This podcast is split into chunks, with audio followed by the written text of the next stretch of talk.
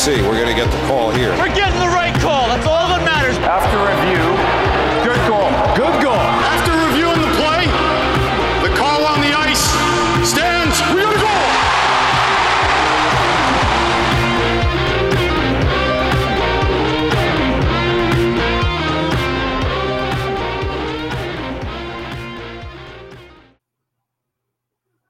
What's up, Rangers and hockey fans? Thank you all so much for chiming in for a new episode here at Rangers Review. We've been gone for, I think, a week and a half now, mainly because there hasn't been too much to discuss for our Rangers. But as we know, a lot has happened. So the bulk of today's episode is going to be surrounding, yes, Henrik Lundqvist and his retirement. The King is finally hanging the skates up. And we're going to be breaking down, really taking a look at Hank's career in today's stream, in today's actual recording, wherever you get your podcast. If you're, say, not watching this live on YouTube right now. And we will also be taking a look into what is expected on the potential date that he is going to have his number retired this upcoming season for the Rangers. We'll also be taking a look at some other Rangers that could potentially have their number retired, maybe within the coming years that maybe haven't been already or, and are deserving. We'll be doing a latest prospect update, along with plenty of other in this Rangers discussion. So, again, thank you all so much to everyone that is first chiming into the stream. We really appreciate you guys. But, Steven, how are you doing today, my friend? Uh, doing good. You? It's uh, it's been a it's been a quiet week until yesterday. It has been a quiet week until yesterday. I agree, and you know it, this was something that I kind of expected, and. Uh, uh, uh, Richie ch- uh, says in the chat right now in the live stream, all my homies hate Patrick Bacon. That's hilarious. Um, but I okay, so I think what I want to get Yeah, off so here. so about- quickly on the on the Patrick Bacon thing. Okay, okay. I don't want to get into that too much, but this guy, you know, he believes in certain numbers and certain analytics, which is perfectly fine. And he was talking about arena bias that makes that made Lundqvist's numbers look better than uh, than he actually is. Look, it's fine. I'm, I, I- fans are fine if you bring that up, but what annoyed most fans is that he quote tweeted Lundqvist's retirement announcement to to make that point. Yep. That's that's what people had a problem with. Um, you can agree or disagree with the guy. I personally disagree with most of his posts because he has another tweet about Brandon Othman that makes no sense, you know. Um, but the fact that he quote tweeted Lundqvist's retirement announcement to get his message across, that's what pissed off most people. Yeah, and right, and look, anyone that has the audacity to slander our king on the day of his retirement, you know, go kick rocks. Of course, people are going to be like that. You know, any any way for them to get their last slander in because it's no that it's literally the last that they can do. Maybe some people will be taking it to their grave because they have nothing better to say than oh the king with no reins and etc. Like we've heard this all before. You know, this has been going on the past. Listen, Henrik Lundqvist is not called the king because of championships. Correct. He's called the king because he plays for Team Sweden, who which whose logo is three crowns, and King Henrik is a reference to King Henry. So Exactly. Those are two. Those are two reasons behind the nickname. And people saying, "Oh, he, he has never won the Stanley Cup." Yeah, but he won Olympic gold in 2006. He won championships in Sweden. Uh, he won the World Championship with the Swedish national team. It's not like he never won anything.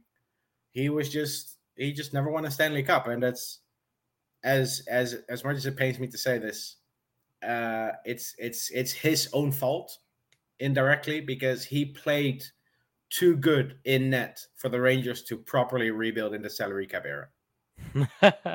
so we have to put it against him because it's just No, how no, I'm not putting it against him. I'm just saying every team in the salary cap era has built through the draft. You know, you get you get your your your defining players first, second, and third overall. And with Lundqvist in net, we were never there. Um, Hockey Statminer posted about Henrik Lundqvist. The first time Henrik Lundqvist played in a meaningless game, and by meaningless he means a game where his team has zero percent chance of winning the Stanley Cup. The first game for Henrik Lundqvist that was meaningless was game number 930. He played 900 he was involved in 929 games where his team was either in the hunt for the playoffs or in the playoffs. Yep. That's that's insane. He Absolutely. had 30 win seasons 11 out of his first 12 seasons. The only other season he didn't have 30 wins was the shortened season where he led the league with 24. exactly. Yep. So, yeah, Henrik Lundqvist is the best goalie the Rangers have ever had, regardless of him winning a Stanley Cup or not. No, Henrik I, Lundqvist is probably the best goalie of his generation, even though other goalies may have better results. Uh, Martin Brodeur has more wins. I I wouldn't consider him a better goalie. He had a defense in front of him that allowed him to get seven safe shutouts. don't get don't get me started with the trap. Yeah, like it- He, he Yeah. played 60 minutes and got a shutout for making seven saves. Uh, Henrik Lundqvist in game seven of the playoffs is unrivaled. No goalie comes even close. Mhm. Uh, three years in a row, he played a game seven on the same date, May 13th. Yep. Uh, 2013, 2014, 2015, May 13th. Each of those three games, he made 35 saves. It's crazy. Henrik Lundqvist was the best goalie this team has ever had, the best goalie of his generation, probably, definitely top 10 goalie of all time, maybe even top five. It, it's so poetic when you look at Hank's career in a lot of ways with how Yeah. it performed with the And Rangers. And The only, the only, the last thing I'll say about the whole Stanley Cup thing is this: if you're one of those people that thinks that other goalies are better because they won a Stanley Cup, then Mhm. you must also think that Chris Versteeg and Dan Carcillo are better than Connor McDavid because they have they have won Stanley Cups. Yeah. That's basically the argument you're making here. Oh, it, look, we're not going to beat a dead horse here. It goes back to the Corey Crawford arguments, you know, like it, all those kind of things. Look, we're not. Corey we're not Crawford, gonna- Antiniemi, Cam Ward, um, look, Jordan Binnington, uh, Matt Murray. There and yet, Carey Price is still undoubtedly the best there ever was and will be, right? Like it just. I said, and yet Carey Price is still the best there ever was and will be, right? It, it's all about it's all about narratives, okay? Yeah, Um, if if Henrik Lundqvist was Canadian, we wouldn't be having this conversation No, we would not. because every every media outlet would uh would would praise him for everything he did. Absolutely. Absolutely. And I think what I really want to focus on the bulk of today's episode. And again, thank you everyone that's first chiming in the live stream. And I know it was a late setup here for the live stream and for the recording that'll be coming up after the fact. So if you hear this in podcast form, it'll be a little later after we had this live on YouTube. Um, but when you look at back on Hank's career, I, I really want to ask you what moments stood out to you. Like as a Rangers fan, as you've been a Rangers fan longer than Hank's career has been to this point, but I want to know like what was the first eye-opening moment for you? Because for me, I've been a diehard Rangers fan since the really uh what was it, the 2012 run when they lost in the conference finals to obviously the Devils. That was my first season as a young man, and I was at the age of 12 that year. So to put things in perspective, where I watched every single game. I was devoted. I loved hockey, and Hank just, you know, Hank was Hank. He that was one of his best seasons in his entire career. It was remarkable what the Rangers did to fall short there, unfortunately, in overtime. But that was really my first taste of what Lundqvist was like. I saw him. I've been to Rangers games prior to MSG when I was a kid, but when you're a kid, it's really hard to focus as well. Um, but from that point on, completely locked in.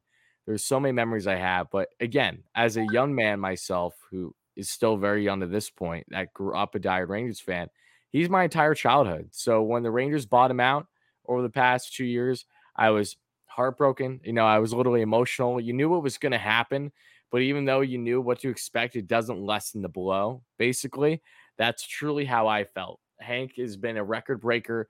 He holds more records than you and you could even imagine when it comes to the Rangers and their franchise history. He holds numerous records in the NHL when it when it comes to goaltending statistics, whether he's in top 10, top 20, or even higher, especially playoff performances. He's one of the best to ever do it. He was the Rangers Mr. Game Seven in a nutshell. If there was a goaltender to look at outside of a scorer, that being Justin Williams, unfortunately, his time with the Kings, especially. Uh, but goaltending wise, there isn't a guy that stands out more to me than Hank. You know, just an absolute lock. You knew what you were getting. The streak he had with the Rangers was absolutely magnificent. And there's so many highly real saves and memories that you could think about with him. And some of them are a little cliche on my point, um, or just what you would kind of expect as a stereotype in the sense of the Winter Classic, you know, against the Flyers, the first outdoor game for the Rangers. Not technically the first outdoor game, but their first Winter Classic at least. And we had It was it was the first outdoor official outdoor game because they played an outdoor game as a preseason friendly in the early 90s. yeah, yeah, that's what I mean. It's it's it was their first Winter Classic, and we saw him to shut down Danny Briere. That was absolutely insane. Um, other moments that stand out to me, I was shouting my brother. Uh, we were watching this game live. I'm trying to think of it was this it was the season opener. Um, I want to say it was 2013 or 2014, and it was against the Bruins, and it was a save on Krejci, and that that was just jaw dropping to me as a young fan. That one, that like that that one probably stands out to me the most, if not close to the most. Then you of course have the playoff saves between you know Vanek would gain him with the blocker against Montreal to help the Rangers advance. Um, I think Ryan Johansen during his time with Columbus Blue Jackets, and he was able to get the stop. There's so many different saves. Those are just a couple that first pop in my mind. So, Steven, I'll let you run with it now before I go back and share some more stances on Hank. What were the moments and memories that stood out the most to you on first becoming a fan of his when you Mm. realized that he is the real deal? And secondly, what were the biggest saves that stood out to you in his career? Yeah, like the the um, the penalty shot save on Danny Briere and the Winter Classic in 2012 It was stands out, of electric. course. Um, I remember at the time thinking, uh, you know, it was it was a little bit of a cheap, uh, a cheap awarded penalty shot for the Flyers, but it just added to his legacy. Um, I think watching him in the Road to the Winter Classic show on HBO gave fans a bit of a glimpse into what he's like as a person. Um, I think we we we were blessed to have 15 years of Henrik Lundqvist in net, and um, like I like I said earlier, he didn't play a meaningless game until game 930 of his career. That's that's all you need to know. He made the playoffs every year, and the one year he missed the playoffs with his team, it was the final game. So, what else can you say? That this the individual saves, the one against the Bruins that you alluded to, there was one against I think it was on Kuznetsov, um, where he he threw his leg around and kicked it out. Yeah. There have been so many so many great saves. Um, it's just it, I was never a big Henrik Lundqvist fan. That doesn't mean I didn't like him. It's just that if I if I were to pick five players of the 2014 team to take a picture with, he probably not be among the top five for me. Wait, wait, wait, wait, wait, Steven, Steven. I, I, I appreciate pump- what he did. I appreciate pump- what he no, did. no, no, no, no. Steven, pump the brakes here. That that that felt like the biggest smack in my face. Where Look, I- out of the audacity for you. I, I brought this up yesterday, as well. someone, Steven, and someone Steven, res- listen, listen. Someone responded the same way, and let me explain. please. When I say he wasn't my favorite player, doesn't mean I didn't appreciate him or didn't like him. It's just that when I I, I met him once in Nashville in 2019, okay. and you know there were other people with us. They wanted a picture taken with him, so I let them go first. And when it was my turn, he didn't have time. He had to get on the bus, and I don't regret it to be honest, because it meant more to those fans than it did to me. But why? Um, because it you just connect with certain players more than with others. Like okay. I can understand that. In the late '90s, early 2000s, Peter Nedved was my favorite player, not because he was the best on the team, but you connect with with him because of the way they play, or you, you meet him in person and they say something or whatever. Okay. But Henrik Lundqvist was the best goalie in Rangers history, in my opinion, ahead of Mike Richter, despite not winning a Stanley Cup. If you put Henrik Lundqvist on that 94 team, we still win the cup. Whereas if you put Mike Richter on the Rangers in the 2010s, I don't think we make it to the cup final in 2014 or the conference finals in 2012 and 2015. Agreed. Um, I think the fans appreciate what he did for this team. He's gonna have his number retired, which is great. Um, and people were like, "Oh, maybe maybe we should wait." Why wait? The Devils retired Brodeur's number literally the season after he retired. Yep. The Rangers doing the exact same thing with Lundqvist. I love it. I love their dedication to it. Uh, they haven't announced the date yet. I personally, I hope it's against the Blues uh, because that game is on his 40th birthday, March 2nd. Yeah, and plus that'll also be the first game against the Blues of the season, which means it'll be the return of Pavel Buchnevich. So if you're going to get emotional for a game, you might as well get you know kill two birds in one stone, if that makes sense. Yeah. It, it's that feels poetic in itself too. So I, I think that that would be quite quite something as well, and also Buchnevich to be able to at least see Hank again as well. You know, because who's who knows the next time that they'll potentially interact. You know, they were teammates for quite a while too. So, but okay, so I, I I took early offense to your stance on Hank, but I also came to a quick realization. You have been open about the fact that your favorite players always kind of growing up haven't been the number one stars on the team. You go for either the more underrated players or just someone that stands out to you that strictly is in the number one. You kind of want to stand away from what either the norm is or the heavy It's- favorite. It's it's not that. It's just like someone's favorite player is not always the team's best player. Correct. Like I'm pretty sure in the 1980s there were there were Edmonton Oiler fans whose favorite player was Mark Messier, not Wayne Gretzky. Yep. Uh, you you just gravitate towards players regardless of how good they are for the team. Um, Yeah. My fiance was a huge fan of Michael Del Zotto, not because he was the best player on the team, That's but you know that's a great point too. MDZ. You know, Um, yeah. Um, but Henrik Lundqvist, like I said, you know, he deserves all the credit that he's getting. Um, and I look forward to the jersey retirement, and I already know he's going to be a first ballot Hall of Famer, no question. there should be absolutely no question at, at all. The, the Kane is a prime example of Yeah. You don't need a Stanley Cup championship to have solidified yourself in NHL history. That is him in a nutshell. Yeah. Again, I like I I'm I know it'll be a little funny to you, but I find myself almost getting emotional right now at the time of talking about him because one, it's been a while for him. Two, we know what happened with him. Rangers bomb out. He signed with the Capitals, in which I have a Capitals shirt. See, shout out to my future sister-in-law that actually got it to me because I was like, I'm gonna root for Hank no matter where he goes. I just want him to win.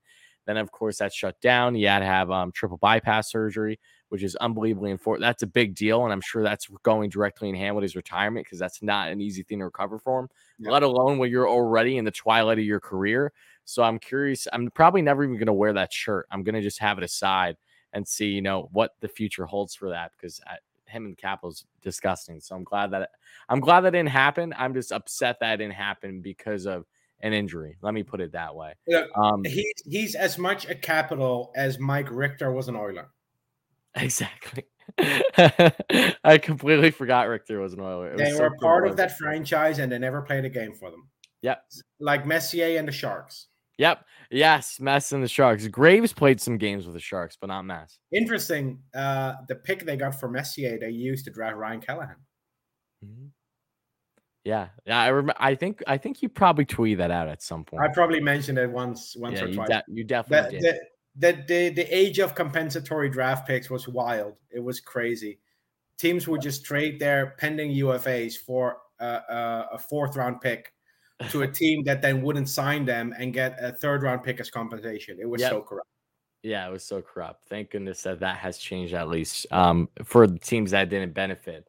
But to go pivot back more on Hank here, and again, I think when you look at how his career has progressed, and I remind myself of the endless highlight videos I've watched of Hank throughout his career, even after I watched the game live, and I just need to see it on replay. It's like, how did this man do what he did? It just, I we're never going to see a guy a guy like Henrik Lundqvist again regardless of what Igor Shesterkin's peak is going to be in his career, there will never, ever be a guy of Hank's magnitude. I, I will be baffled if a goaltender ever becomes close to what Hank has done during uh, his impact on the Rangers specifically. Not saying from an overall career standpoint in the AHL, just with the Rangers.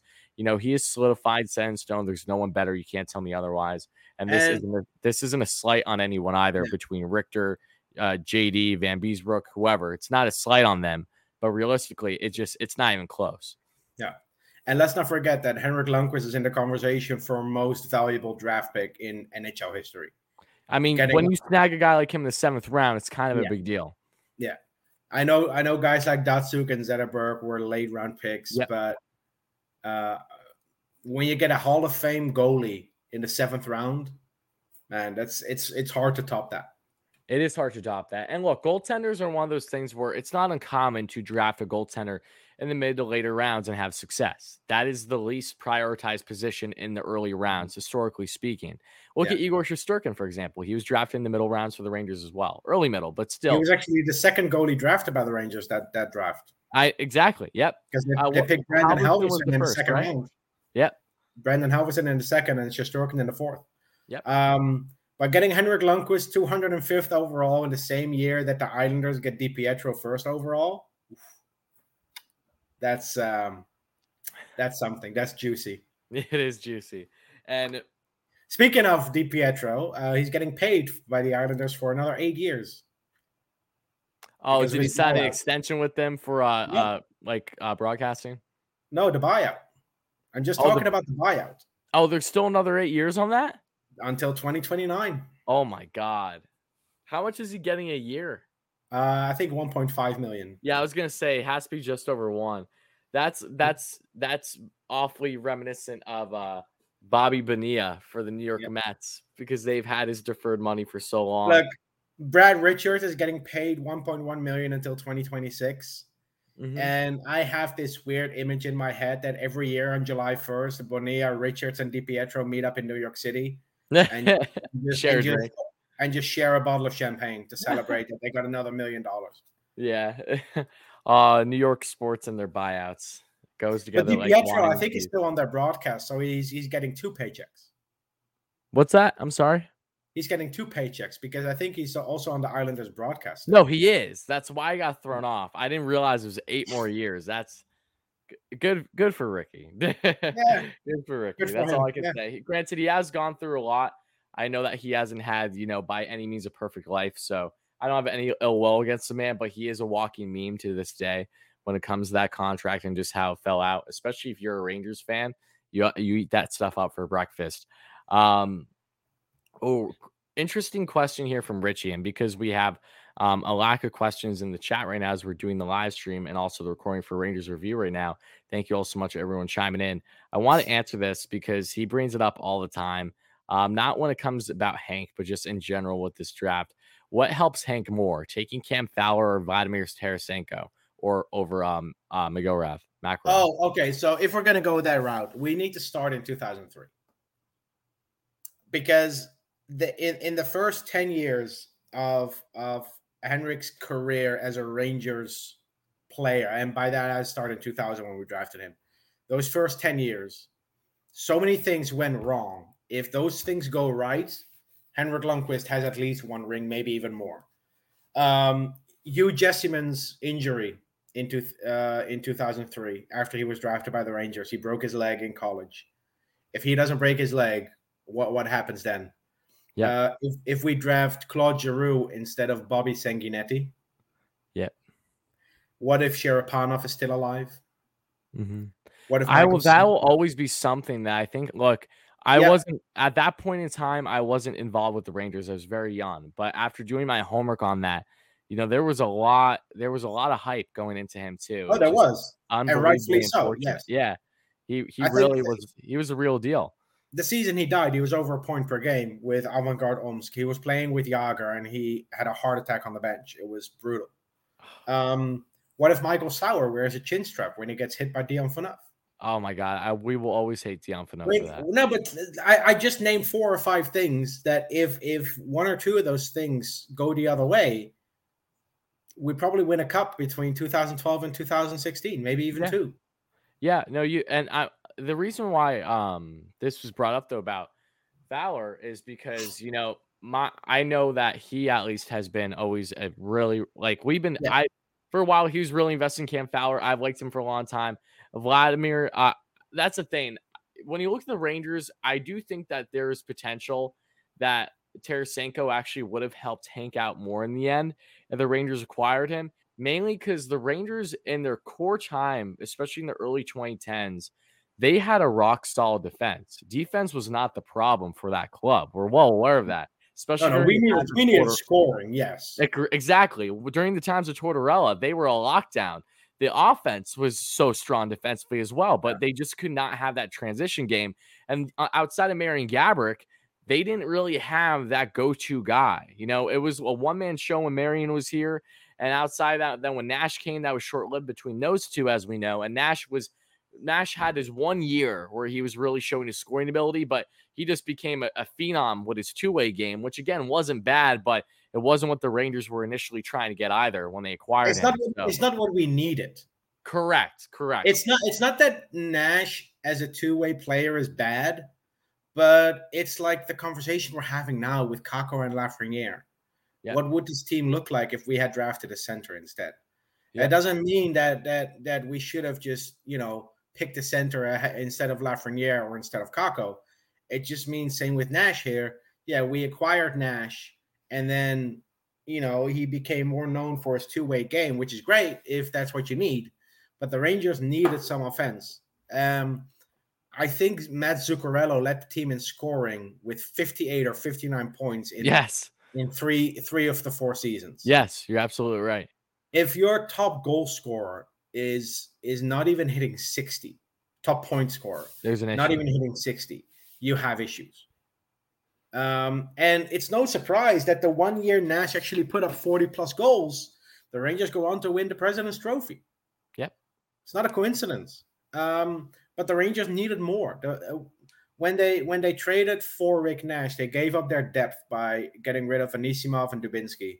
They recouped that a little bit with the Gaborik trade, where they added Brassard and Dorsett and uh, Yeah. John Moore Mm-hmm.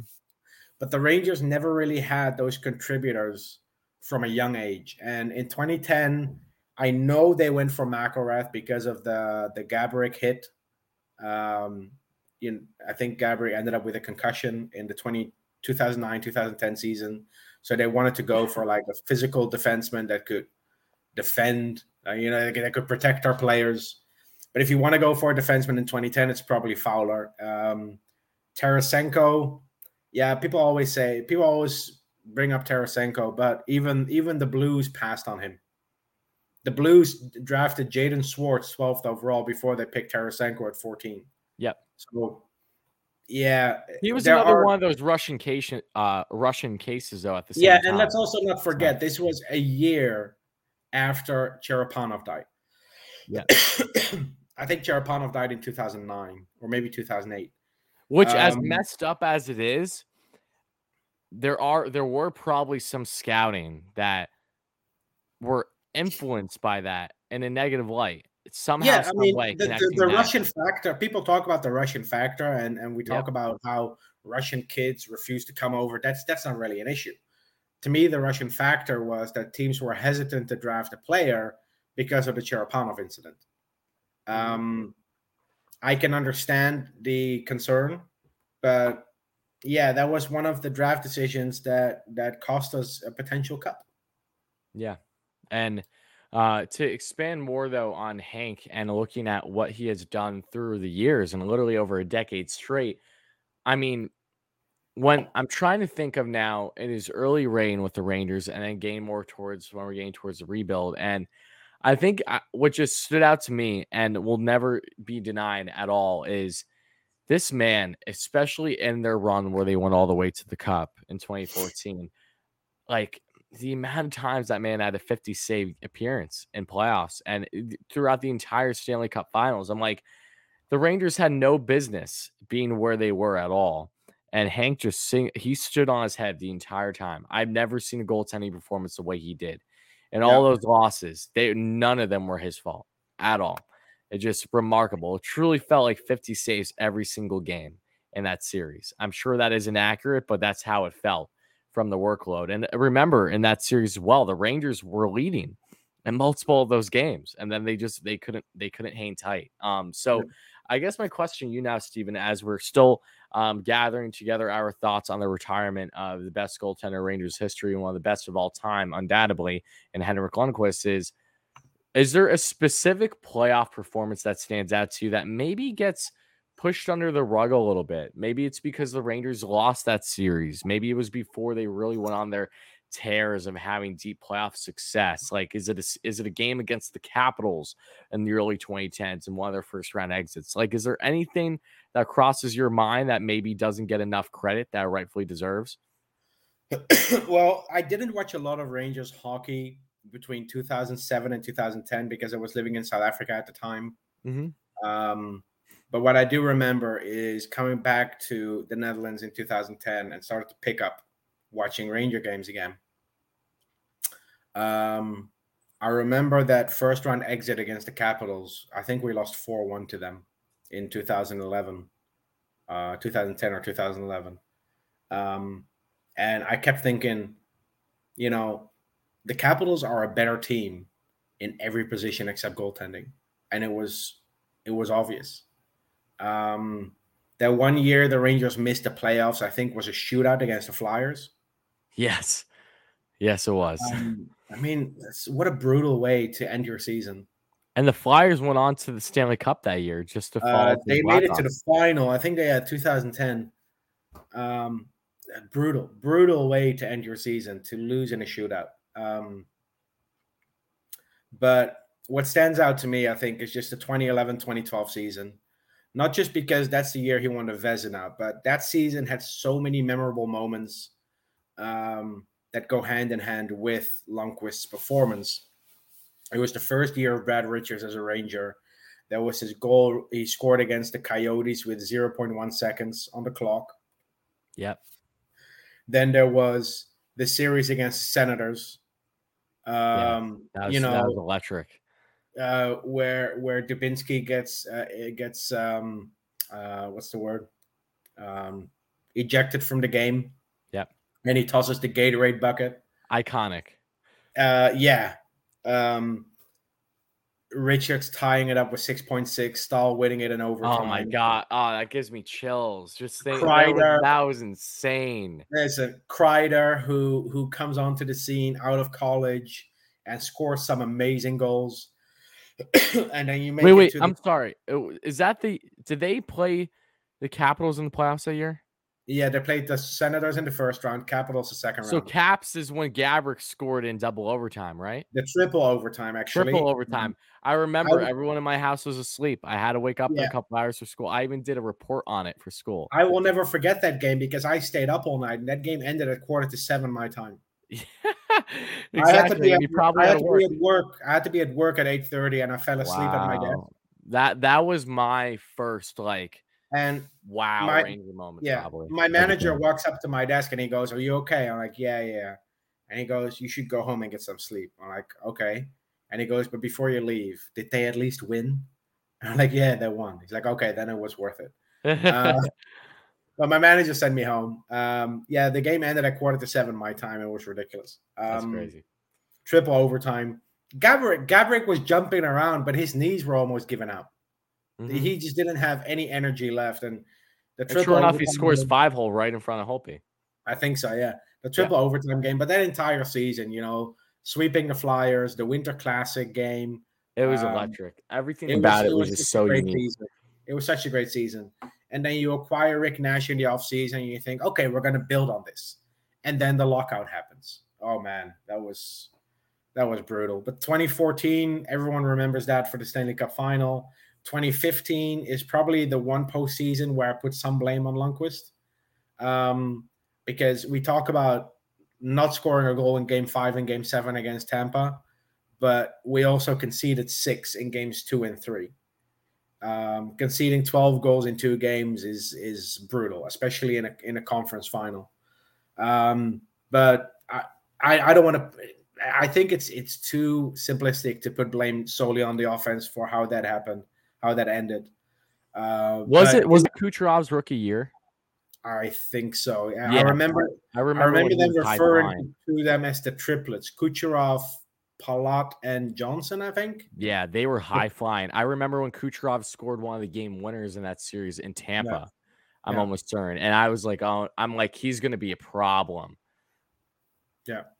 Um, and then the 2015-16 season, uh, I remember I was in Seattle for two months, and I was watching Ranger games. Seriously, I was watching Ranger games at four in the afternoon. It was it was the life. It was amazing.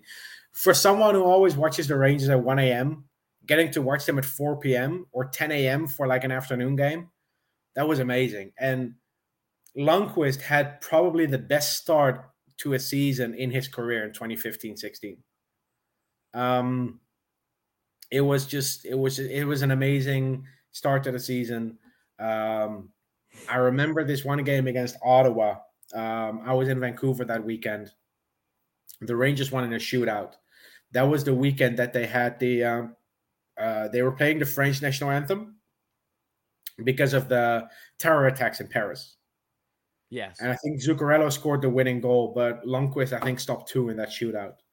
Uh, like it's just certain games that really stick with me, you know. Um, there was a game against the Penguins in December 2010 uh, in Pittsburgh where Anisimov skated through four opponents and then uh, and then roofed it into the top of the net behind Brent Johnson. Mhm. That's that was the first game I watched after coming back from South Africa. That game will always stick with me for some reason. Oh wow. There's just so many memories. You know, we we can talk about this for three four hours. Yep. Um, the world the world championship uh, where they won gold, which was the only thing at international level that he was still missing. Uh, that was that was great. Um, the preseason game against Frölunda in 2011, where he was wearing the A, where he was an assistant captain. Um, yeah, there's there's so much to so much to to to mention here. He had he had a he had a 15 year career, and despite not winning a cup, he had so many memorable moments. Um, In his The- prime, he was a human highlight reel every single game. It felt like. and just off the ice too, you know, he was such a great person off the ice. We're starting we're starting to sound like the guy passed away. I But know, but again, though, he only the- retired, but yeah, off the ice, he was he was he was a class act too. he um, absolutely. He was an otherworldly figure for the Rain. He was the Yeah. embodiment of what it meant to be as a Ranger in the face of a franchise in the big in the Big Apple, no less. That's not a Yeah. tou- that's not an easy task for a seventh round pick Mm. back in 2000 to do. And I, And I he- hear people already saying that we should hire him as an assistant GM and this and that, but No, let, let's bump the brakes here for a bit. You know, he just retired. Let's see what he wants first, because some players just don't want to go into coaching or or upper management. So I we'll think he what- will be back with the Rangers, even if it is just in as a as a advisory role. Um, Maybe- but I don't Maybe they expect can anything do, imminent. yeah, maybe they can do what Columbus did with Rick Nash. Yep. Uh, they hired him as assistant to the general manager, not assistant general manager, assistant to the general manager. If you guys are watchers of the TV show The Office, then you understand how funny that sounds. I remember when it was announced, and the first thing I thought of was Dwight Schrute. Nice. um, assistant to the general manager. Yeah, if they can, they, they, they I'm pretty sure they'll find something. yeah. Uh, but his, his numbers going up in the rafters. He's going to be in the Hall of Fame. Um, and you know, to to end this before we move on to different topics, um, don't be sad that it's over. Be glad that it happened. Yes, as as as cliche as that is, it's hundred percent true. You need you need to we need to sit back and enjoy everything that Hank brought us. And again, that's a big part of my life that's now gone. You know, it was gone when he was bought out, but still, like that is that's my childhood. Like without Hank, I don't think I'd be a Rangers fan to the same extent that I am today. Like that's the kind of impact he had on me. Him and Matt Zuccarello, those were my guys. So when Zook was gone, I, it was already a tough blow as it was. I understood it, but man, did that hurt. I have a life size poster is- of Zook in my room as we speak. Yeah. So to And this, this is this is my this is my second generation Ranger players that are now retiring. yeah. You know, I I went through the '94 generation with Graves, Leach, Richter, Messier, Kovalev, Mhm. uh, Zubov. Um, when they retired, yeah, it was it was the end of an era. And now this generation with Lundqvist, uh, Jagr is part of that generation, like the salary cap era generation. Uh, Derek Stepan, uh, Chris Kreider, luckily is still on the ice, so he's part of that too. Um, it was it was a different era. It didn't result in a cup win, but despite not winning a cup, I have so many great memories of the 2010s of the Rangers because they helped me through some tough moments after my divorce. They helped me get back into a normal routine. Um, and yeah, it's it's going to be part of my life as a Rangers, part of my legacy as a Rangers fan. Yeah, hundred percent agree. And Before we get completely off the topic of Hank here, I did want to address a couple questions in the chat because it's a slow moving sure. chat today, so that way we can kind of go about them instead of doing the normal Q and A segment. So if you guys are listening in podcast form, just bear with us. I think you guys are going to enjoy these. So uh, Richie says here it'll be interesting to see how much pull, um, if known, Lundqvist had on trades. That's a great. That's actually um, a really curious topic as well. He said, "Did his interaction with Stepan after the loss to Ottawa play into Stepan being dealt?" That's, that's real. That, I never even I haven't thought about that in years. That's actually a great question. That's Steven, that's something that? that's something that I brought up uh, yesterday in a conversation with someone else. Um, and while I while I understand that people see it that way, I think the consensus at the time was already that Stepan was getting traded because okay. his no move clause kicked in that summer. Gotcha. Um, he signed a six year deal in 2015. Yep. And back in 2015, there were already talks of they're going to trade him in two years before his no move clause kicks in. Um, do I think the Lundqvist incident played a role in it? Perhaps. Uh, I don't rule it out. I don't think it was the sole reason for Stepan's departure, though. Um, but you know, maybe they retire his number in a game against the Carolina Hurricanes, so Stepan and Shea can be there. They can reenact that whole. whole That's funny. Okay, so uh, a couple more here. This one, uh, I don't agree with at all, but I appreciate the donation from 74 JDB. Says June 26, 2000 was a sad day for myself as a Rangers fan as a trade. Dan, I'm gonna pronounce his last name wrong. Uh, Couturier or uh, how do you pronounce it? C L. Uh, uh, yeah, yeah, Cloutier, um, to the Lightning, and he said Lundqvist retiring? Question mark. Lundqvist is overrated. I won't miss him. That completely makes one of us, my friend. But I, uh, I, I, appreciate the donation kindly. So I will not, you know, I, I we can, everyone's everyone's entitled to, to their opinion. Everyone's entitled to their opinion. Absolutely, and that's perfectly fine. But I appreciate the donation. And look, if if he was upset that Dan Cloutier was traded, that's that just ties into what I said earlier people have favorite players for a multitude of reasons. Yeah. It could be it could be uh, a personal interaction you've had with a guy. It could be that he wears your number that you had when you were playing hockey in high school. It could be that he shares your birthday. It could be that he's from your hometown. Uh, who knows? It could be that he has the same name as you. Um, I will never judge people for having a certain player as their favorite player. Um, so yeah, uh, it's not it's not something I expected to hear today, Dan Cloutier, but you know, uh, it just shows you what a wide variety of fans this this this this team has. Yeah, no, exactly. And look, when I think of myself, and let's just do a quick pivot, and I want to say Anthony Antone, who's in the live stream chat right now, thank you so much for the five dollar donation as well. Anthony's been a great supporter here on the channel. Uh, before the Rangers podcast even started up and we made this our normal thing here. So thank you so much for that, Anthony. But when I think of myself as a Ranger fan and um, growing up, who were my favorite players? You know, not not all of them were as like I was a big Anisimov fan. I liked him a lot. Okay, like I, I there were a lot of things I liked about Anisimov's game that you know didn't resonate well with a lot of other people. Ryan Callahan, I always was a big fan of as well. Like he was Ryan Callahan to me was the embodiment of a, a, warrior, a guy who would be able to put it all on the line every single game. Like he was Tortorella's favorite in a lot of ways, I would imagine, because of just his skill set. And I fell in love with him. But he wasn't necessarily everyone's favorite either. I loved Gaborik, but Gaborik was more of a you know obvious pick given his goal scoring. Um, when you look at down the road for the Rangers with other players, I really liked Benoit Pouliot. I thought he was so underrated a short-lived tenure with the Rangers. But again, like we're always going to have our favorites. You know, I mean, Matt Zuccarello was a favorite for mine. Um, but it wasn't just because of you know his infectious personality, him coming from Norway because the Rangers scouted him in the Olympics, and then he makes an impact and right away with the Rangers. It was for me, it was more of a personal connection, and I'm sure you had that same thing with other players, as you said. Like I'm small in stature, right? You know, I'm five five on a good day, more so five four.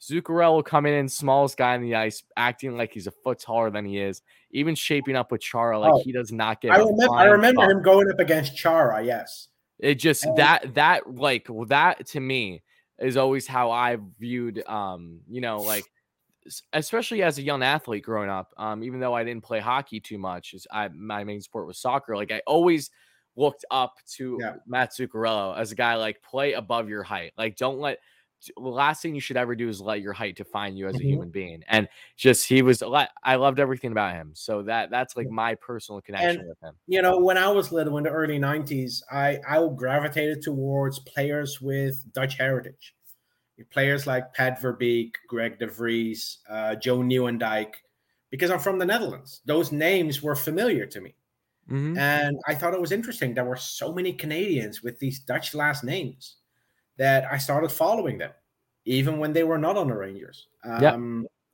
and you know, later on, I started to pay attention to players from non-traditional hockey markets. Um, the 94 team, what always stands out to me is that was the first time a Russian player won the Stanley Cup. Oh my god, And- yeah. And we had four of them. That was that was amazing. It was such a such a drastic change for Russian hockey to have four players on one team to win the Stanley Cup. And it's mind-boggling that it took them to 94 to get there. Like, Well- ser- like I, I know, I know that the face of uh, Russians and their connection in the NHL has drastically changed over the decades. Yeah, but, but also But- Russians didn't play in the NHL until the early 90s. okay, all right, fair enough then. That that's just my lack Um, of knowledge.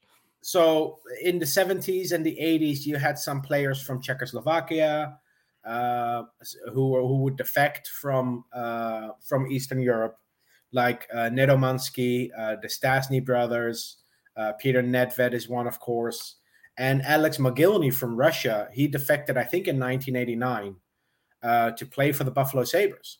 He was one of the first ones to uh, break that barrier so to speak. Um, and I think the NHL really does a piss poor job at recognizing the impact those players have had. Um, I think the NHL should recognize the risk those guys took, the Yep. courage they had to leave everything behind. Um, there's a story, I think it was Václav Nedomansky, who was playing a tournament in Vienna, and he climbed out of his hotel room window and there was a car waiting outside. He jumped in the car and they drove they drove off, not knowing what the future might hold. The Stastny brothers from Czechoslovakia made their way to uh, Quebec, and they their family was threatened. They were they were f- almost forced to go back, and they didn't. They took a huge risk, and I think the fact that that is not really recognized by the NHL annoys me a lot because it's such a big part of the NHL's history. Yeah, The Russian players didn't really come to the NHL until the late 80s, early 90s. Um, and the, the Penguins, the Oilers, the Penguins, and the Canadiens didn't have any Russians on their team. The Rangers were the first team with Russians to to to get there to get that far even. Um, and if the Rangers would have lost, then there was one Russian on the Canucks team that would have been the first one to win that year yeah. and that was Evgeny Namestnikov, Vlad Namestnikov's dad. Wow, I didn't know that. There you go. Yeah. Steven, every single time we have new episodes, I learn something new. And it's normally European based. So I enjoy it. It increases my knowledge. So thank you You're for welcome. that. Um, so here now, what I want to talk about because you brought this up before we went live, and I think this is actually a great segment. So, as we know, again, folks, to um, everyone that's been chiming in, the Rangers have made it official that they're going to retire Hank's number this upcoming season, which is amazing. We don't know exactly when that's going to be yet. However, uh, Steven thinks it would be great, especially against the Blues. I think that'd be awesome too. You might wonder: is are they just going to do it on the home opener, like to start the year? Are they are they just not going to cut corners at all? Just like have it Uh, happen right in the beginning. The, the home, the home opener seems. I don't think the home opener is really suited for a banner raising. First of all, I think banner raising on opening night should be limited to which whoever wins the Stanley Cup. Yeah, I, I'm not. I'm. I'm not disagreeing with you. But there's also the whole player pre- there's opening night. There's also the whole player presentation before the home opener, so you already have a ceremony before the game. Yeah. Yeah. no, Um, that's fair. The, the game against the Blues is on his birthday, his 40th birthday. Mm-hmm. Seems fitting. And and Buchnevich too. I think that makes it even more fitting. To be quite honest I mean, that, that's a nice bonus, but Yeah. even if they, if even if they played against the Canucks or or the Kraken, I still would have picked that day because it's his birthday. It's perfect. Yeah. No, I agree with you. So now I and that's and that's also another good point because obviously the retire the number retirement would resonate crazy with him as it was in a positive light. But you also have it with his birthday, so that that could be a huge, you know, birthday gift to him on top of everything. But Imagine, imagine Lundqvist walking onto the ice, and the the Henrik chants turn into Oh. "Happy Birthday." yeah, Happy the, whole garden singing Hen, ha, ha, ha- "Happy Birthday, Henrik" or something. that'd be so. Steven, this is you need to orchestrate this. Okay, we need to make it come to fruition. All all these fantastic ideas, and the AHL does nothing with them. Come on. Uh, That would that be. I'm getting chills just thinking about you know like the Hank chants because I know it hasn't been that long since we last heard them, but I mean we're never going to hear them again outside of you know when he has his appearances or if it, if he does have a certain role with the Rangers, maybe we, we will hear them more often. If if he ever finds himself again, I don't necessarily know if it will come to fruition, but if we ever find ourselves seeing Hank potentially behind the bench at some point, because that's just something that happens. If they did an annual like Henrik chant just like once throughout the entirety of the game, that would be amazing. Um, but again, um, I don't know how, mean- if that even's going to happen. Just just Starting the Henrik chant at the thirty second mark would be perfect. yes, it would. I love that. Okay. Anyway, uh, we're getting we're getting carried away here. We are getting carried away, but it's a, it's a Henrique episode. All right, this is all about Hank. This is this is all for Hank. Everything else are they're side topics, but we're not going to go nearly in as in depth because again, this is about Hank. But today. yeah, who's next? What what is the next banner that's going to go up there? Exactly, exactly. And I know who you're going to say, so I'll let you do your pick. Um, so wh- go ahead, give your pick. I, there's again, I think there's at least one player that I feel pretty strongly about. You can make the argument for two.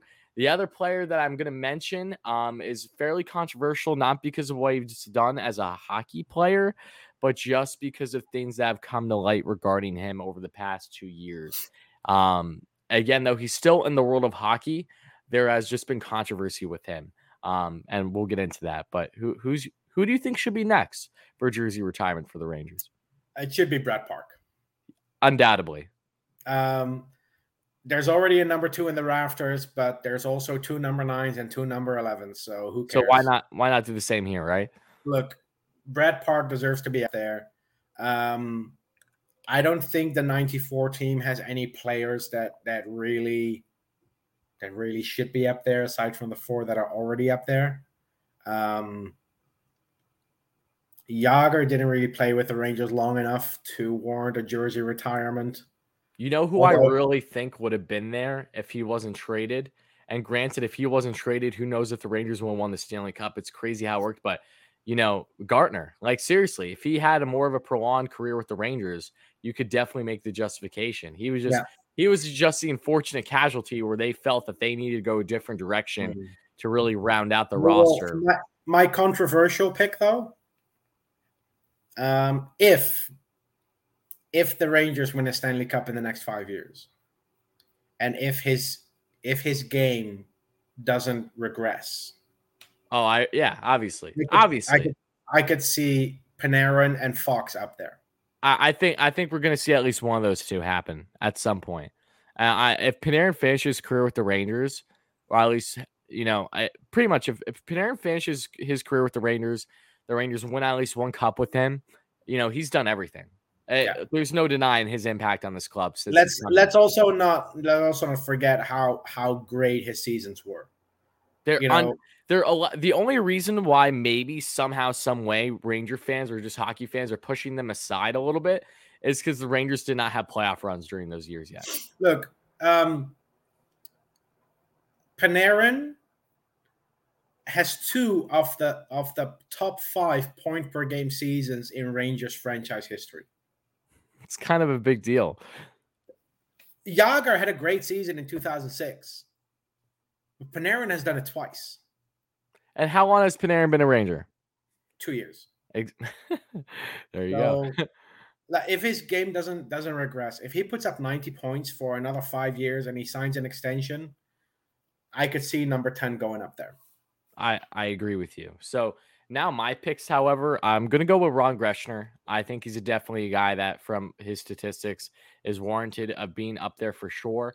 Um, I think I do think that, especially over the next five years, that could be something that actually comes. We're gonna turn out. We're gonna be like the Yankees and turn and, and run out of single digit numbers. That's okay. That's okay. there's there's plenty of numbers that people can choose from. Um, I, I like. I think Greschner is a great pick and a controversial one again because of stuff that has happened now with the Rangers. But again, he's still. I'm I'm forgetting what role he currently has, but I know he's still in the hockey world. Is John Vanbiesbrouck. Um, he he's definitely a guy you can make an argument for as well. Um, I think he's What actually Was it 32? 34. 34. Okay. one of the most underrated, I think, Rangers of all time. From all my homework I've done by him, um, a, a good family friend of mine, especially when I first became a Rangers fan. Um, uh, I was doing a lot of my research on the Rangers and goaltending because I was so obsessed with Hank and saw a lot with Vanbiesbrouck. And I asked him, you know, who is your fa- favorite player growing up? And he's like, he's always been uh, Vanbiesbrouck. And I'm like, oh wow, okay. And I didn't really know him, so that's why I did my homework. And again, I know that there are things that have happened outside of with the Rangers that have caused controversy over the past year or two, but no less, um, he's definitely a guy that I think you can make a fair argument for, um, for sure. Um, uh, same thing a- again. You can't make it.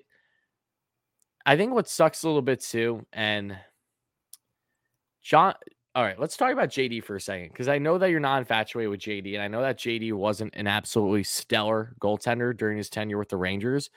But if JD's career with the Rangers didn't end the way it just has as being team president, there could have been an argument one way or another for either his number to be retired or something to be more in his honor, given what he has done throughout just the entirety of his lifetime in the Rangers organization, not just as a player, but of course doing the broadcasting and then uh, lean up to pre- uh, presidency if he stayed with the Rangers, however. But because that reached an abrupt end, that's not going to happen. But that's something that I do think about as well.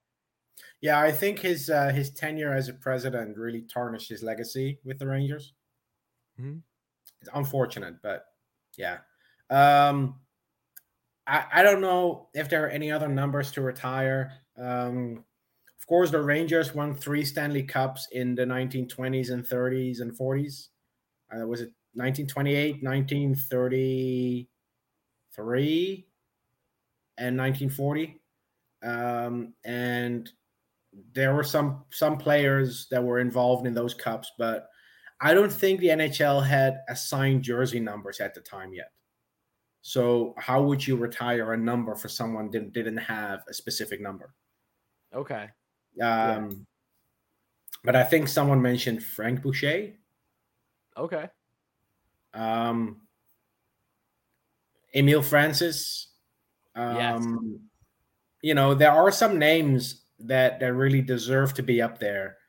Maybe not with a number, but definitely with a name. Um, I think Emile Francis deserves to be up there for what he means to this organization as a coach. Um, but yeah, we'll see. I mean, Billy Joel has a has a has a banner in the rafters. So Yeah, I mean that that man's been in MSG just about as much as any player. You know, that's why. if Um, Billy Joel can have a banner, then Emile Francis can have one too. Fair enough. Okay. So, yeah, that was our thoughts, folks, on the really potential players that we could see in the Raptors for the Rangers in the coming years after Hank's retirement this upcoming season. So, now we're going to take a pivot from Lundqvist and the retirement stuff, and we're now going to be talking about really just prospect updates. You know, as we inch closer, closer to the Rangers this upcoming season between training camp, preseason, the Traverse City, um, all that stuff. Um, Steven, what is your latest on prospects? I know that you have already this year interviewed some prospects for the Rangers as well. So if you'd like to um, indulge a little bit further on all that, please let us know Yeah. what's been going on with them. Um, yeah, I had a um, a Zoom interview with uh, Jaroslav Chmelar, who was the Rangers' fifth round pick this year. So that's an interview coming up. Very interesting to talk to a, a kid from the Czech Republic who moved to moved to Finland at age 14 with his dad.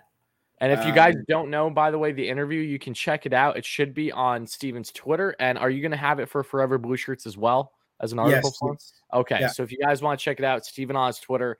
Uh, very soon we'll be having that upload if you guys want to make Yeah. sure you read it. Um, so interesting story about him, how he ended up in Finland, um, and just the overall development of his career. Um, yeah, interesting story. Um, other than that, Karl Henriksson, uh, who signed his entry level contract, is flying to New York on September 9th.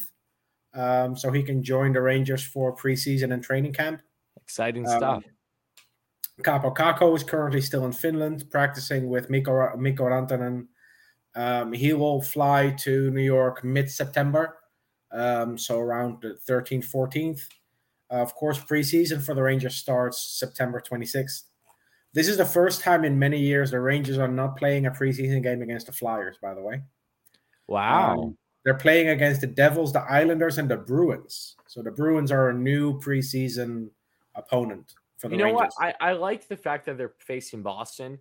Give us an early look against them because it's always tough games against Boston. And Let- sometimes we don't play Boston for a while in the season. Give me a little Hockey is the only sport in North America that doesn't have a New York Boston rivalry. Which is stupid as all hell because they try they try to promote it, but it Yeah. unfortunately when they promoted it in recent years for the most part, the Rangers haven't been on the level Boston. Like the Rangers were already dwindling down outside their playoff runs, you know, with the Thanksgiving game and everything. Like it's just it's not the same. So when No. they're both on the same level, Boston's going to be competing this year. So will the Rangers, however, and the Rangers will be in a better spot than what they were last year. To what significance we we don't know yet.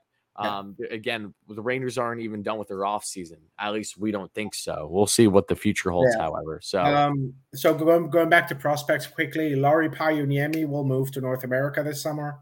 I'm um, excited to see what he's going to do because he bounced back quite nicely from his injury too. Yeah. I think Morgan Barron will start the year in Hartford because there's just a log jam. Uh, yeah, it's too deep right now. Um, but yeah, Hartford's going to be an interesting uh, team to follow this year. Um, last season, of course, they had this weird situation where they only played two teams: the Providence Bruins and the Bridgeport Sound Tigers, uh, who are now rebranded to the Bridgeport Islanders. I think. Um, That's that Just- sounds better than the Sound Tigers. yeah, it's weird to be called the Islanders when you play on the mainland, though. But it's- I can agree with that, but I'm more. I, I'm not. I guess I'm not foreign to it, especially with other sports and baseball as well. You know, like the Syrac- the Mets have the Syracuse Mets in AAA. Like it, it's it's a common thing. You know, so Sound Tigers, Yeah. I can live without it. Yeah, the Hartford Rangers would be nice. Wolf Wolfpack's cool. It just feels. It just doesn't tie too much. Look, We we've been over this in the previous recording. The Hartford Wolfpack uh appeal neither to Ranger fans nor to Whalers fans. I know it's a dope logo though. It's it's a great logo, but it's like it, it's like it's a logo that you expect in a video game. Yes, 100 percent when you're making Um, your custom roster for uh Shell.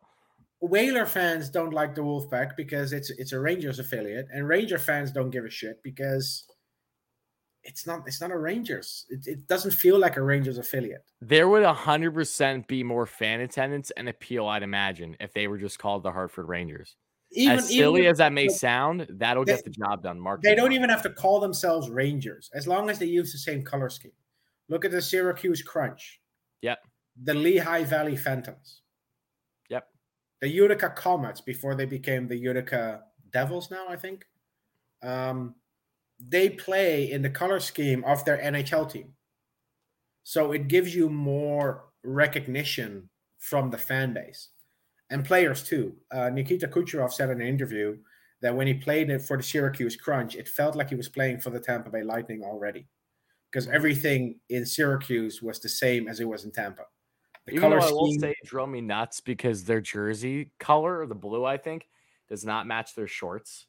Um, just just a little thing I've thrown out there because I've seen them in person against the Phantoms because I I'm very close to the Phantoms arena. Mhm. Um, yeah, just just a little pet peeve I had. Okay. Yeah. No, but but those teams have have done the branding to correspond with the NHL team's branding, and the Rangers never really did that with the Wolfpack. They made they gave the Wolfpack their own identity, and it just doesn't work. Um, but from a player perspective, this upcoming season is going to be very interesting to watch the Hartford Wolfpack.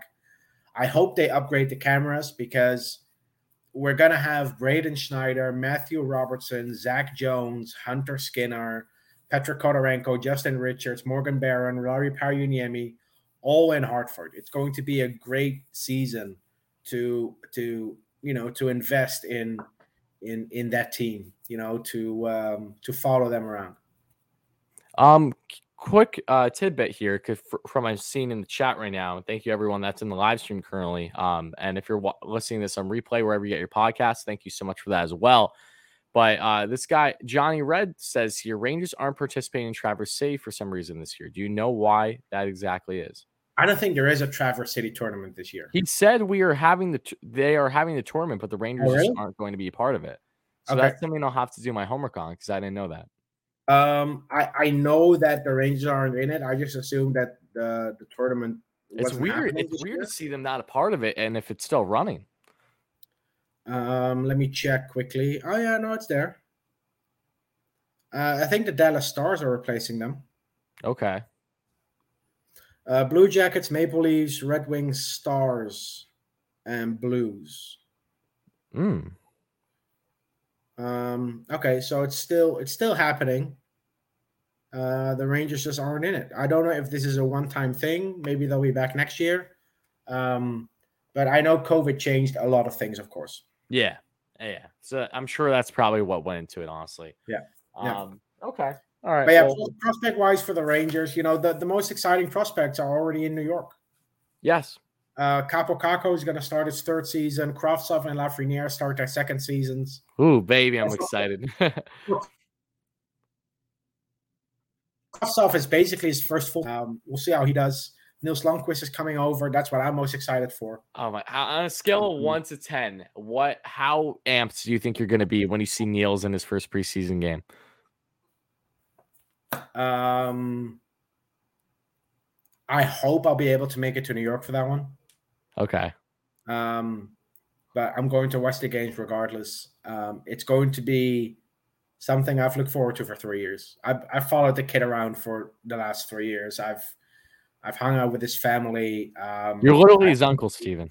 um, I, I've interviewed him several times. Uh-huh. Um, he recorded a, a happy birthday video for my for my fiance, and then when I ran into him three months later, he asked me if my fiance liked the video. So Oh Yeah. wow. Steven, you have It's- a relationship with the future Norris Trophy winner. That's Oh man, it- nah, it's, dude, I, I, I don't want to jinx it. I mean, I'm not. we I'm not jinxing one- the inevitable, Steven. We'll, we'll, we're gonna get him on the pod at some point, okay? And we're, this is gonna be mean, it's- amazing. it's it's just nice to see the kid finally make it to New York, and I hope he, uh, I hope he meets the expectations that we set for him.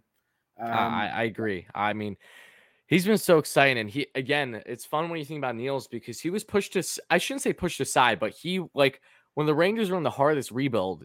Nils wasn't the first guy you thought of, especially early because when the Rangers drafted him, the scouts were saying, "Oh, this is an interesting pick, it's undersized defense." But of course, if he's not six foot, God forbid, he has no chance. You know, um, yeah, even though Nils then he, he didn't have the same offensive production, but he goes into the uh, I believe that was his first year then upcoming SHL. Just continues to absolutely light it up year in year out. He has been fantastic. I mean, look, you've seen Nils play so much more than I have, but just everything that I know about him, the power play quarterback ability, the smooth skating, just effortless touch when he steps on the ice, the leadership qualities at such a young age, the wicked shot on the point and can be in the left dot with the righty. I just he has all the qualities uh, that would bring you excitement as a Rangers fan for what he can do on defensive and offensive side of things.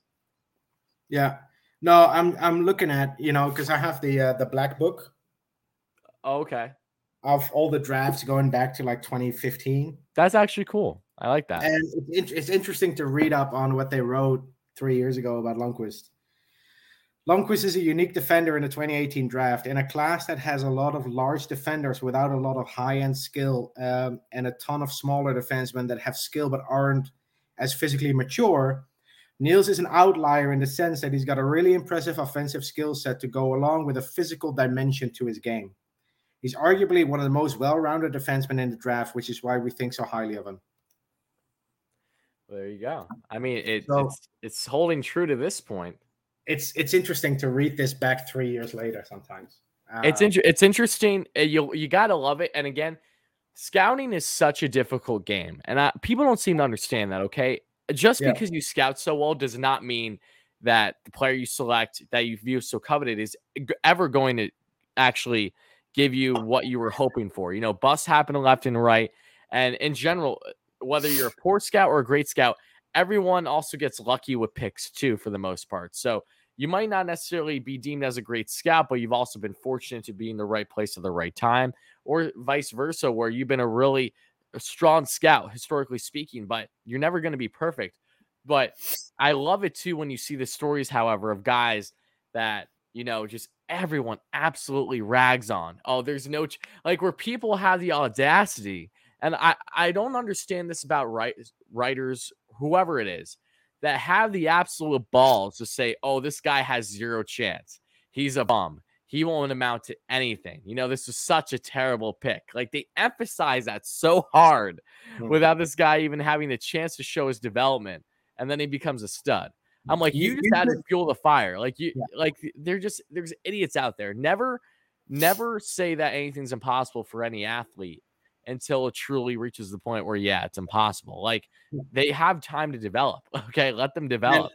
I, I remember when the Rangers picked Chris Kreider in 2009, and fans were complaining because we passed on Jordan Schroeder and Jacob Josefson. Who and who? Exactly. At the time, Jordan Schroeder was, I think, the top goal scorer in the World Juniors two years in a row. And Jacob Josefson played great for Sweden but they went with Kreider, who was playing high school hockey in his draft year. It was a bit of a it was a bit of a risk, but it it it, it worked out. and that's why these books are so interesting to hang on to and then look back years from now.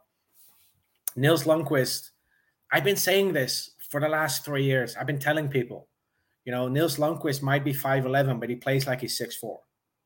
You know, he he plays a physical style of hockey when he needs to. He's not the type of he's not he's not Brayden McNabb who just goes around hitting everything. But when he needs to, he will hit a player and and slam him into the boards. Um, yeah, I'm just excited to see Nils Lundkvist finally put on that Rangers jersey. Not to draw complete comparisons, but I know it's awfully difficult for more reasons than one. But do at what similarities at all do you see between Neil's game and Adam Fox? I think I think Adam Fox is the better overall defenseman, of course. I think Nils Lundkvist is um it I think Nils the, the thing where Nils Lundkvist stands out more, in my opinion, is his leadership and uh his defensive side. When he's in his own zone, um, he usually covers for his uh for his defensive mate that he plays with. Okay. His his gap control and and lateral movement is what sets him apart for me. Okay. He skates sideways faster than some players skate forward sometimes. Uh, that's uh, at least that's so, what it looks so, like. fun, so much fun to watch. Uh, that's what nothing better like. than having a, a, loose, nimble skater that just you know hmm. is looking like a dancer out there and just taking the puck up and down the ice. yeah, and the leadership. I I've mentioned this before in a previous recording, but the leadership of Nils Lundkvist is something that his teammates in Luleå, uh, they all they all mention it. Even the Swedish national team. This kid was an alternate captain for the Swedish men's national team this year when he was 20 years old. These players look up to him because he do, he knows what what to do. He knows where to go. He knows where the puck is going to be. And the way he's coaching his his teammates from the bench, he's almost like he's almost like another coach. It's almost like they have three assistant coaches behind the bench. It's it's remarkable, and I don't think I've ever seen that from a prospect that I've invested so much time in. Um, because uh, as you know, I always like to sit behind the bench and observe players, yep. see how they respond to a bad shift, see how they respond to their teammate, um, you know, getting a penalty or whatever. And he just stands out as a guy who is always calm. You know, he never gets rattled, and I look forward to him being on the Rangers. Uh, he's going to play in a um, shelter role behind Fox and Trouba, which is fine. You know, let him adjust to to hockey in the NHL. I like that he's going to play with Patrik Nemeth, so he has a, a Swedish defensive partner. Um, him and Zibanejad have uh, have spoken to each other several times already, so there's there's that familiarity. I think he's going to be okay. Uh, I I don't know what number he's going to go with. I assume 27. Um, but when he was in the um, prospect camp three years ago, he was given number 64. No, no. I, I mean, as much as it'll feel weird to see him having Mac Truck's number at first, uh, 64 personally is not going to sit well with me on that back end. It just No. nah. Uh, If, if it's take take take away the 64 and just eh, be a single digit, you know?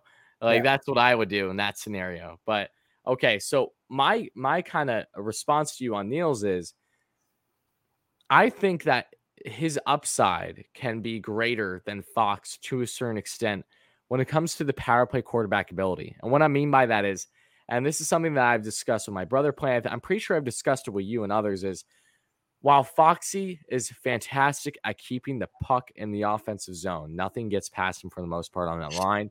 He's constantly cycling the puck, just getting the shot on net. He also slows down the mo- the momentum a little bit too. And I feel like it, he has a certain slow approach that isn't always beneficial to the Rangers trying to have their power play success. Mm-hmm. Nils, from the film that I've seen, which again is not the same as yours, because I know you've seen a lot more of him than I have, he has an aggressiveness to him that I think that can bring more excitement to the power play, along with just you know a bang bang boom, you know a quick play to bring in a goal. I think his shot has more potential potentially than Fox as well, um, Yeah. especially because he's a guy that can be utilized in the left dot. You know, Foxy, he doesn't have a bad shot, but you're not expecting him to go bar down. That's something that Nils can No, no, do. Uh, Lundkvist. Lundkvist has yeah, Lundkvist has a great shot, and he reminds me of Duncan Keith when he shoots the puck.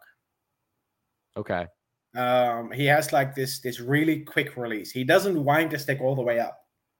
He winds it up like halfway, and he gets the shot off so much quicker than goalies anticipate that they always get caught off guard by it. If he can get that shot off in the NHL, it's going to be just as effective. Yeah.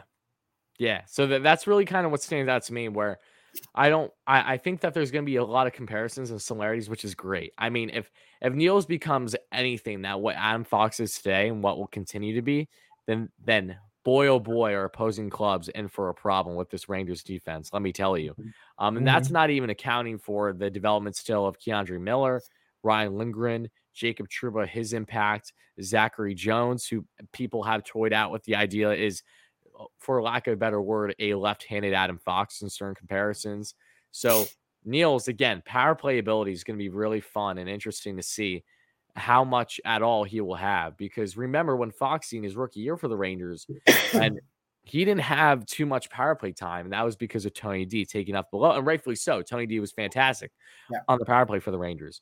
But now I feel that we might see ourselves in a little bit of a similar situation with Nils, at least his first year or two in, because you already have guys like Foxy. But if Trouba gets more locked in in the fact that he isn't expected to have much of offensive production like what he did in his final year with the Jets, then maybe we can see more of Nils. Like if they balance power plays one and two, sign me the hell up to have Nils be your power play quarterback on power play two, or even sometimes at one. Just have things a little bit more balanced. And I think that's going to help the Rangers have more continued success on special teams. Yeah, yeah. Um, they they they definitely need to um, they definitely need, need to balance it out. Um, we'll see what happens, but Lundkvist, yeah, I I, I just I just want to see him on on uh, on Garden Ice. You know, it's been three years, and um, yeah, I look forward to his NHL career uh, starting off. You and I both. So, with that being said, Steven, that is going to wrap up our episode of Rangers Review. We are roughly an hour and 20 minutes into this one. So, to everyone that chimed in for the live stream, thank you so much. We appreciate you guys between the donations, everything. It does mean a lot. We're going to have more great content coming up. We'll probably be back in another week or so, unless something drastic happens that we have to do some breaking news upon. But yeah, awesome episode as always. Uh, shout out to the King Henrik Lundqvist again, wishing him nothing but the best in his retirement. I'm excited Oh, to see what is going to be Before for him. before we wrap up, um, there's a tweet by Larry Brooks that is interesting for everyone. Is it interesting though? let me let me know if it's hilarious. IIHF has agreed to purchase insurance, including COVID coverage, for NHL players participating in Olympic qualifiers. If if that is an indicator for them to do that for the Olympics as well, we might see NHL players in the Olympics next year. Ooh. Okay, that'll be nuts. I mi- I miss seeing the NHLers in there. I do. the obvious thing that I don't like about NHL players in Olympics, and this is a selfishness on my part, is the injury factor. As stupid as that may be to say, that is something I worry about depending on when the Olympics happen. But Yeah. they're so entertaining. They're so much fun to watch. Sign me up. I'm in far more favor than against it. So yeah, if that if that comes to fruition, that'd be really sick. So some breaking So- news here. So final- which which uh, which Rangers would make their national teams? Fox for Team USA. Um, Igor could could potentially be backup for Russia. Yeah. Um, unless actually maybe not. Um, starter would probably be Vasilevskiy. This is with the assumption that they all Yeah. choose to do it, but starter for Russia would probably be Vasilevskiy. Backup might be Varlamov or Sorokin. Um, Or Bobrovsky? Bobrovsky. Oh yeah, true. So yeah, Igor probably won't be in there. Um, Foxy for the Rangers, Panarin, for Russia, uh, Zibanejad. For Sweden, absolutely.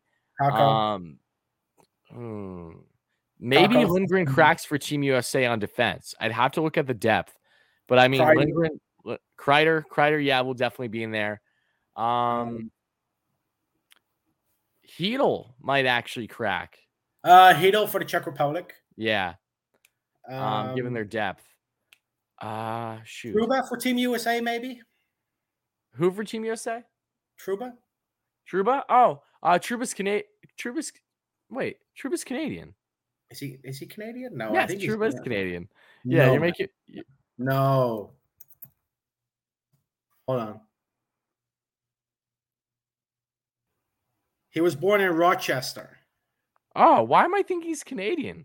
He's gra- American. oh, maybe maybe it's because he went to maybe because he was with Winnipeg. Wow, I'm an idiot. maybe, maybe that's why. Yeah. Oh yeah, it's But he- definitely that. Yeah, definitely that. Okay, Trouba maybe for Team USA. Maybe. Okay. Um hmm. Any more I'm thinking of right now?